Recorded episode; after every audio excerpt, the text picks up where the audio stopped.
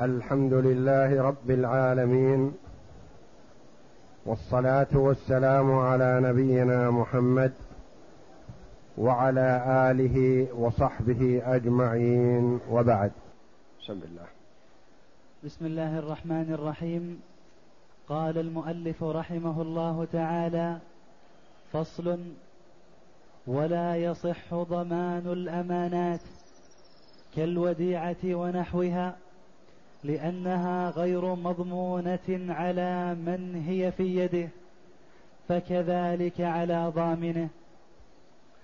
هذا الفصل أورده المؤلف رحمه الله تعالى فيما لا يصح ضمانه في الأمور والمعاملات والودائع التي لا يصح فيها الضمان.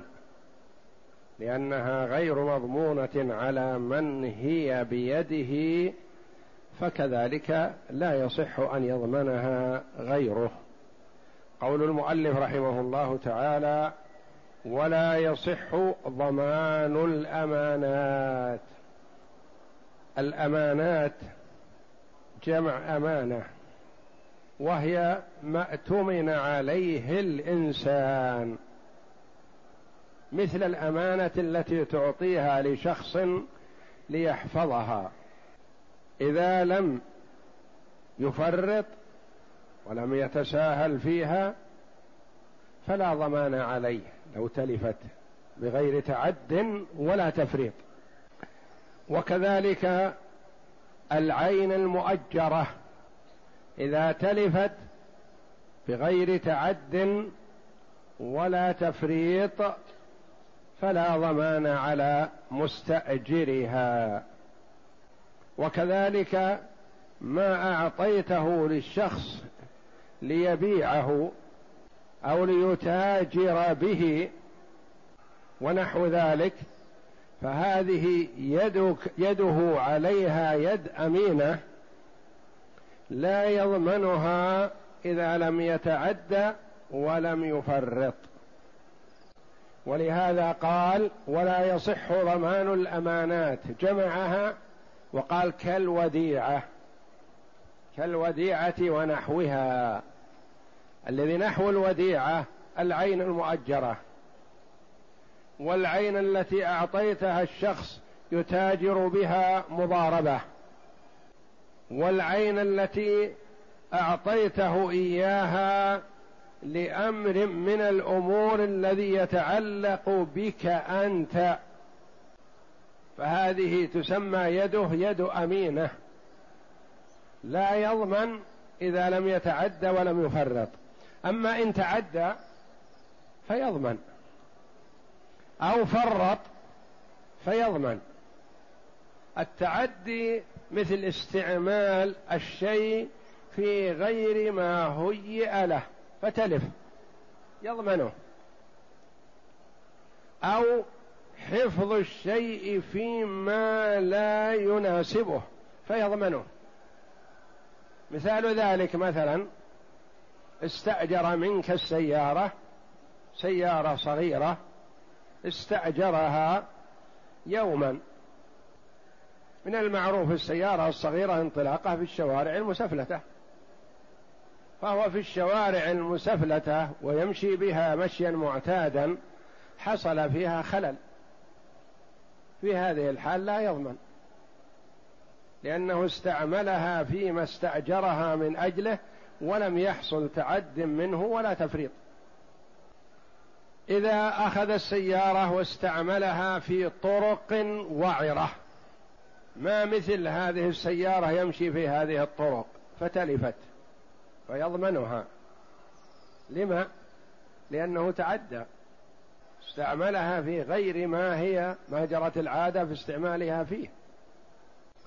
أو تفريط أوقفها في مكان خالي والمفتاح عليها وتركها فسرقت.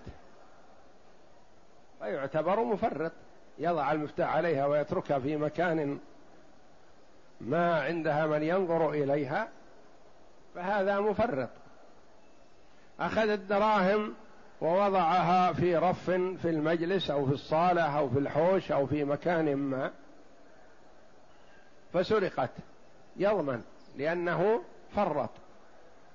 أخذها ووضعها في الصندوق المعد لمثلها فسرقت. ما لا ضمان عليه لأنه لم يتعدى ولم يفرط. فالتعدي التجاوز من قبله والتفريط التساهل في الأمر. فهذه التي حكمها حكم الأمانة بخلاف الأشياء المضمونة على صاحبها كالغصوب الأشياء المغصوبة والعارية لصالح المستعير فإنه يضمنها. إذا تلفت. لأن هذه الأشياء من هي بيده لا يضمنها فكيف يضمنها غيره؟ ولا يصح ضمان الأمانات. تقول مثلا للشخص عندي أمانة ثمينة وغالية علي. أريد أن أضعها أمانة عندك لكن أريد منك ضامن. تجيب لي واحد يضمنها لو تلفت. نقول لا ما يصح هذا. لأنه لا مصلحة له في قبضها. أنت إن رغبت في إيداعها إياه فلا. لو تلفت من عنده بغير تعد ولا تفريط فلا يضمنها هو. فكيف يضمنها غيره؟ ولذا قال لأنها غير مضمونة على من هي في يده. الذي هو مؤتمن عليها أو معطاة إياه لأجل المتاجرة بها مضاربة ونحو ذلك. أو معطاة إياه لإيصالها إلى مكان ما ولم يتعدى ولم يفرط فلا يضمن. فكذلك على ضامنه يعني ما يصح أن يلزم بها الضامن فلا يصح الضمان فيما لا يلزم به. نعم. وإن ضمن, وإن ضمن لصاحبها ما يلزم بالتعدي فيها صح.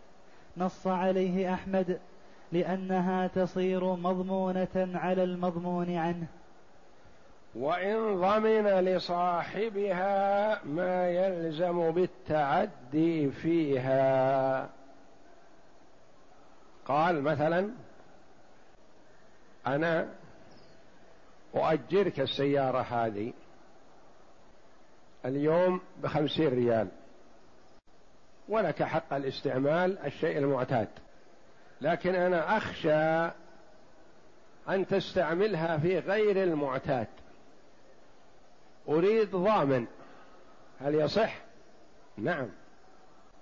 أنا أحب أن أؤمنك هذه الدراهم. تحفظها. لكن أخشى أن تفرط فيها. أخشى أن تفرط. فأريد ضامن. ليطمئن قلبي. صح. لأن الضمان هذا في حال التفريط. قال أريد أعطيك ثوبي هذا تخيطه. إذا أخذه الخياط أو الغسال وتلف بلا تعد ولا تفريط فلا ضمان. لكن قال أنا أخشى أن تتساهل فيه. تعطيه من لا يحسن الخياطة أو تعطيه من لا يحسن الغسيل فأريد ضامن. صح لأن الضمان هذا عن التعدي أو التفريط. وأما إذا أعطيته ثوبك مثلا لخياطته أو لغسيله ولا تلف بلا تعد ولا تفريط منه فليس عليه ضمان لأنه ليس ضامنا له. إنما يضمنه في الحالين إذا تعدى أو فرط. وإن ضمن لصاحبها ما يلزم بالتعدي فيها صح نص عليه أحمد. لأنها تصير مضمونة على المضمون عنه مضمونة على من سلمت له يضمنها فكذلك إذا ضمنها عنه ضامن سلمها. فالشيء المضمون بيد صاحبه يصح فيه الضمان من الغير. الشيء الذي غير مضمون على صاحبه لا يصح فيه الضمان. رجل غصب دارا وسكنها. دار مغصوبة ساكن فيها. فطالبه بالخروج فقال أمهلني. قال أريد ضامن. لو تلفت إلى يدفع قيمة الدار. يصح الضمان لأن المغصوبة هذه مضمونة على صاحبها. رجل استأجر دارا ودفع الأجرة فقال المالك أريد ضامن على الدار. إن تلفت يدفع قيمتها أو تكاليف إصلاحها. نقول إذا كان الضمان عن التعدي والتفريط فيصح لأنه مضمون على المستأجر. وإن كان الضمان مطلقا فلا يصح لأن المستأجر ما يلزمه ضمان الدار. لو جاءت أمطار مثلا وتلفت يأخذ بقية أجرته ويخرج. ما يلزم بإصلاح الدار لأنها أصابها المطر والتلف وهو ساكن فيها. والضمان يصح فيما يلزم من هي بيده ولا يصح الضمان فيما لا يضمنها من هي بيده. ولا يصح ضمان مال الكتابة وعنه يصح ولا يصح ضمان مال الكتابة. مال الكتابة المال الذي يتفق عليه السيد مع رقيقه لدفعه ليعتق. يقول مثلا السيد لأحد أرقائه مثلا تدفع لي عشرة آلاف في عشرة أشهر كل شهر ألف وتكون بعد هذا حر. اشتريت نفسك. صح. هذه الكتابة. والله جل وعلا يقول فكاتبوهم إن علمتم فيهم خيرا. إذا وردت الكتابة في كتب الفقه فهذا المراد بها. مكاتبة السيد لعبده على أن يعتق على مال يدفعه قل أو كثر. السيد قال لعبده أريد منك عشرة آلاف تدفع في كل شهر ألف وتعتق. قبل الرقيق بذل جهده يشتغل يسدد. قال السيد تعال أعطني ضامن إنك إنك تدفع فإن لم تدفع العشرة الألف في كل شهر يدفعها الضامن. هل يصح الضمان هذا؟ لا. لأن الرقيق نفسه يملك أن يعجز نفسه في أول قسط أو في آخر قسط. لو ما بقي عليه إلا عشرة ريالات جاء وأعلن عجزه خلاص عاد رقيقا. فكيف يضمن؟ لأنه هو نفسه ما دام يملك تعجيز نفسه فلا يلزم بدين الكتابة غيره. وقد يتصور هذا مثلا يشتري الرقيق نفسه من سيده بعشرة آلاف يسلم في كل شهر ألف ريال مثلا. لما حل القسط العاشر فكر الرقيق أنه ساكن مع سيده في سكن مريح ومنفق عليه من قبل سيده. ومريحه وهو مع سيده يذهب معه إلى المسجد ويعود. ما عنده عمل يرهقه. فكر في نفسه قال لا الرق أحسن لي. أول ما أعتق سيقول السيد ارحل. أنت صرت أجنبي الآن. انجبر استئجار وأثاث وسيارة والى آخره. لا بلاش من الحرية هذا. فيملك تعجيز نفسه ولو في آخر قسط. يقول عجزت نفسي خلاص بطلت. يعود رقيقا. فكيف يلزم الضامن والرجل نفسه المتعاقد معه يملك تعجيز نفسه من أول وهلة أو من آخر وهلة؟ فلا ضمان في هذا. نعم.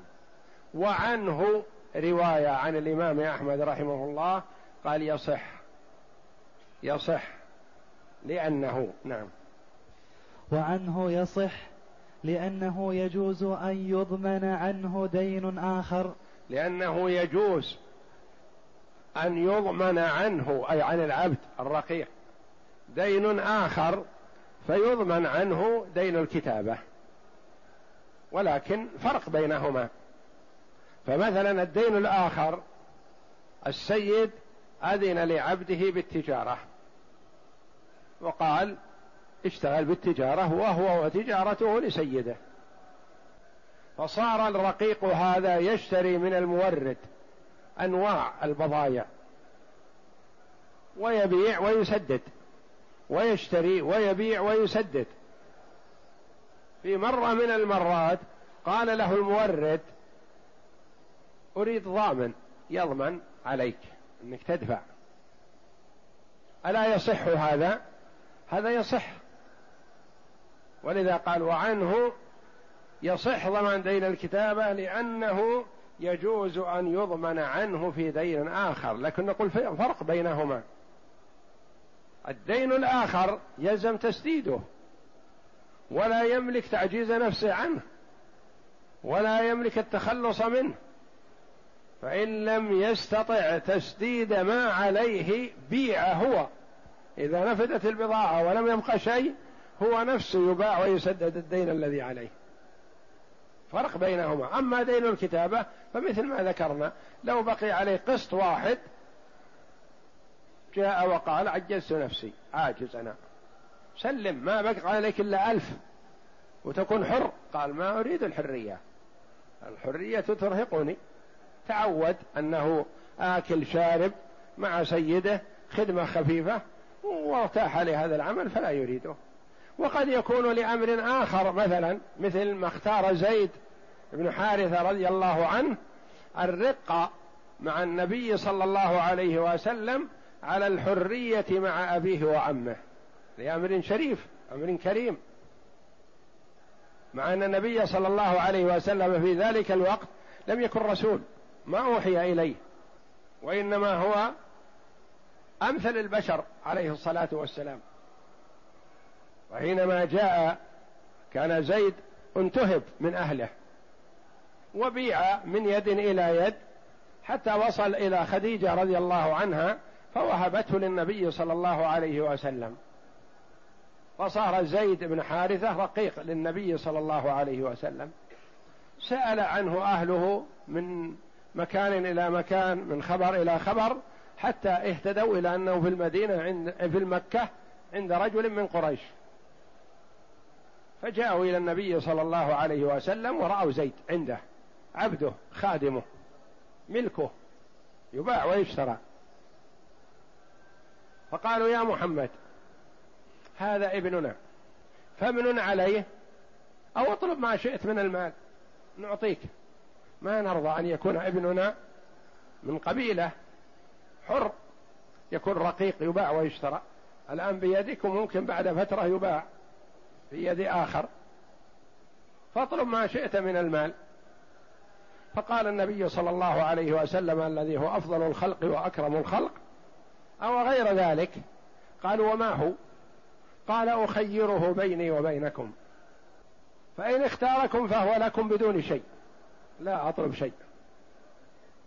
وإن اختارني فما أنا بالذي أرغب عمن اختارني. ما يمكن أقول له رح اذهب إلى أهلك وهو يبين.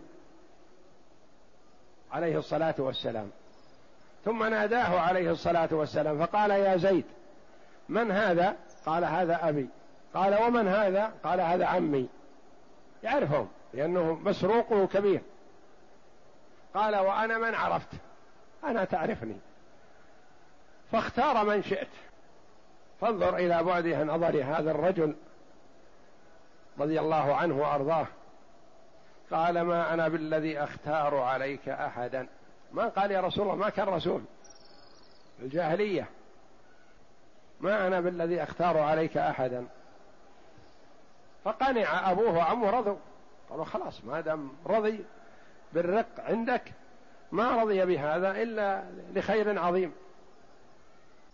فبعد هذا أعلن النبي صلى الله عليه وسلم أنه أن زيد ابنه.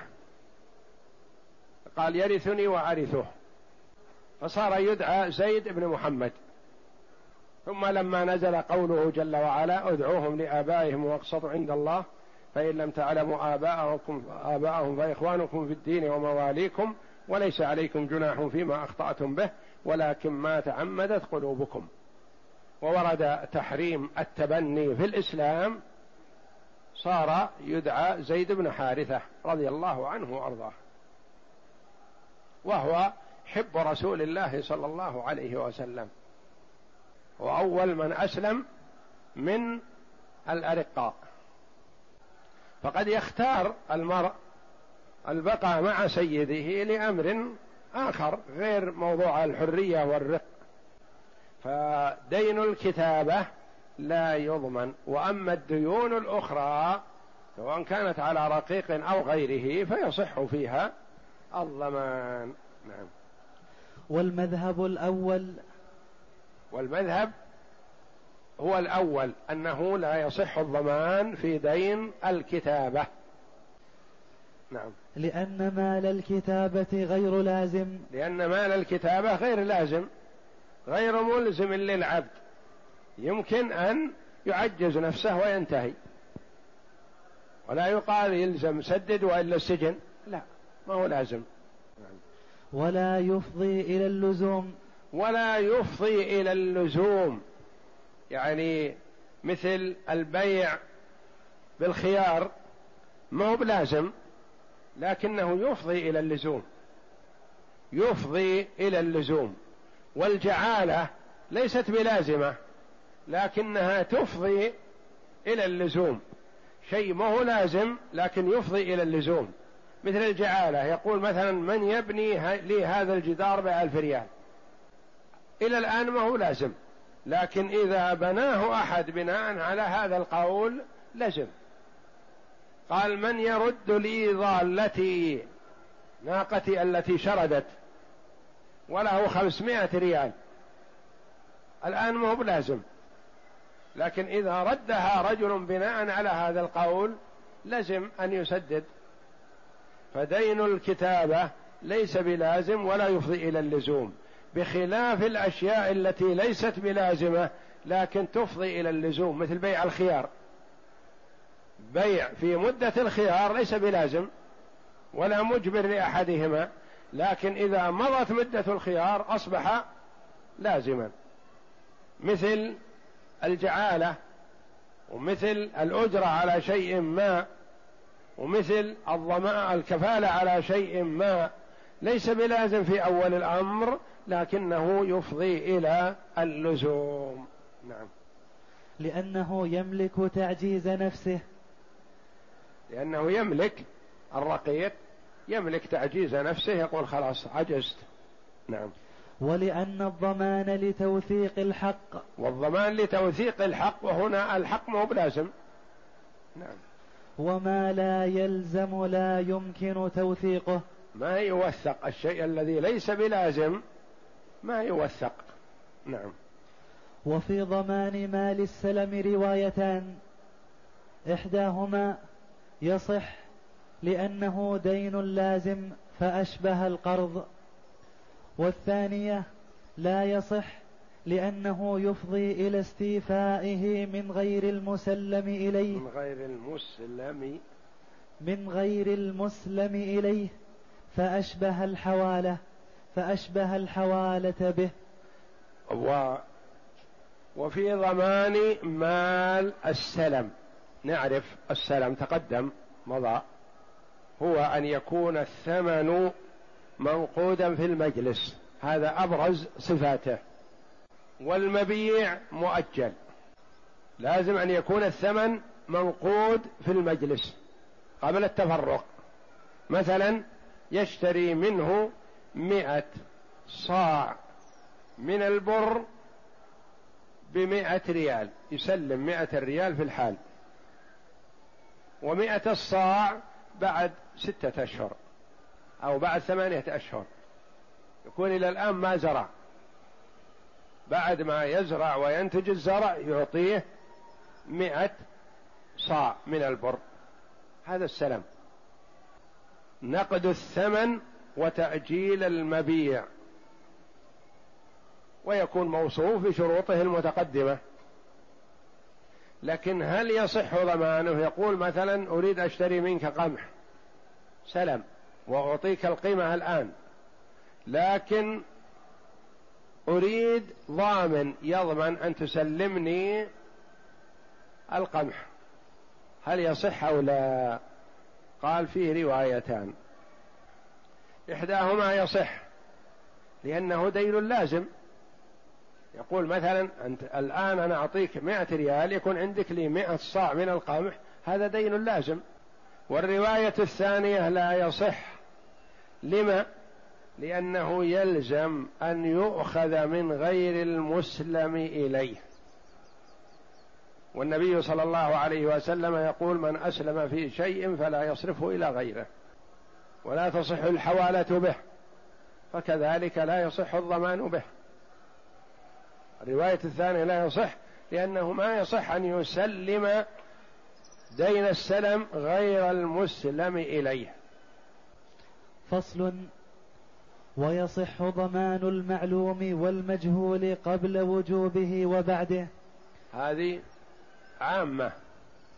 يصح ضمان المعلوم والمجهول قبل وجوبه وبعده. يصح ضمان المعلوم. يقول مثلا بع على ولدي هذا في حدود ألف ريال وأنا ضامن. هذا معلوم لأنه حدده بألف. وأنا ضامن. وإلى الآن ما وجب. الآن ما وجب لكن يقول بع عليه وأنا ضامن. فضمن قبل الوجوب في شيء معلوم. والمجهول قال بع على ولدي ما يطلب منك. وأنا أسدد أنا ضامن. بع على ولدي في الأولى في حدود ألف ريال هذا معلوم. بع على ولدي ما يطلبه منك. أعطه ما يريد وأنا ضامن. هذا مجهول. قد يكون المضمون هذا بعشرة ريالات وقد يكون هذا بعشرة آلاف. يقول اللي يطلب منك ولدي أعطه وأنا ضامن. قبل الوجوب وبعده. قبل الوجوب إذا قال بع عليه وأنا ضامن. أو أعطه ما يريد وأنا ضامن. ما وجب شيء إلى الآن. بعد. بعد الوجوب باع عليه ومسك الولد بتلابيبه وقال سدد. قال ما عندي شيء. فعلم أبوه فجاء. فقال أطلق ولدي. قال لا أخذ مني بضاعة وما سدد. وأنا أمسكه حتى يسدد. كم عنده لك قال عنده لي مئة ريال. قال أطلق هو أنا ضامن. أنا أضمنها. هذا ضمان بعد الوجوب. بعد ما وجب عليه المبلغ جاء الضامن ليضمن. فيصح ضمان المعلوم ألف ريال ويصح ضمان المجهول بع عليه ما يريد أو أعطه ما يريد وأنا ضامن. قبل الوجوب يعني قبل أن يبيع عليه. وبعده يعني بعد ما باع عليه. نعم. لقوله تعالى ولمن جاء به حمل بعير وأنا به زعيم. وحمل البعير يختلف وهو غير معلوم وقد ضمنه قبل وجوبه. ولقوله تعالى عن يوسف عليه السلام أنه قال ولمن جاء به يعني الصواع حمل بعير وأنا به زعيم. أنا ضامن له حمل بعير. حمل البعير معلوم قد يحمل البعير مثلا علف أو تبن أو نحو ذلك بعشرة ريالات أو عشرين ريال. وقد يحمل وهو غير معلوم ضمن له حمل بعير وحمل البعير يختلف وهو غير معلوم. يعني ما قال حمل بعير من القمح حمل بعير من الأرز حمل بعير من السجاد. لا حمل بعير فقط. فصح الضمان في المعلوم والمجهول. وهذا الضمان قبل وجوب الشيء. ما وجب حتى يضمنه وإنما قال من يحضر الصواع أنا زعيم له بحمل بعير. قبل الوجوب وبعده فالآية الكريمة هذه دليل للأمرين. نعم. ولأنه التزام حق من غير معاوضة فأشبه النذر. ولأنه التزام حق يعني الضامن ملتزم. بحق في غير مقابل بالنسبة للضامن. الضامن ما أخذ شيء وإنما أشبه ما يكون من باب التبرع أو الإحسان أو الوقوف مع صاحبه.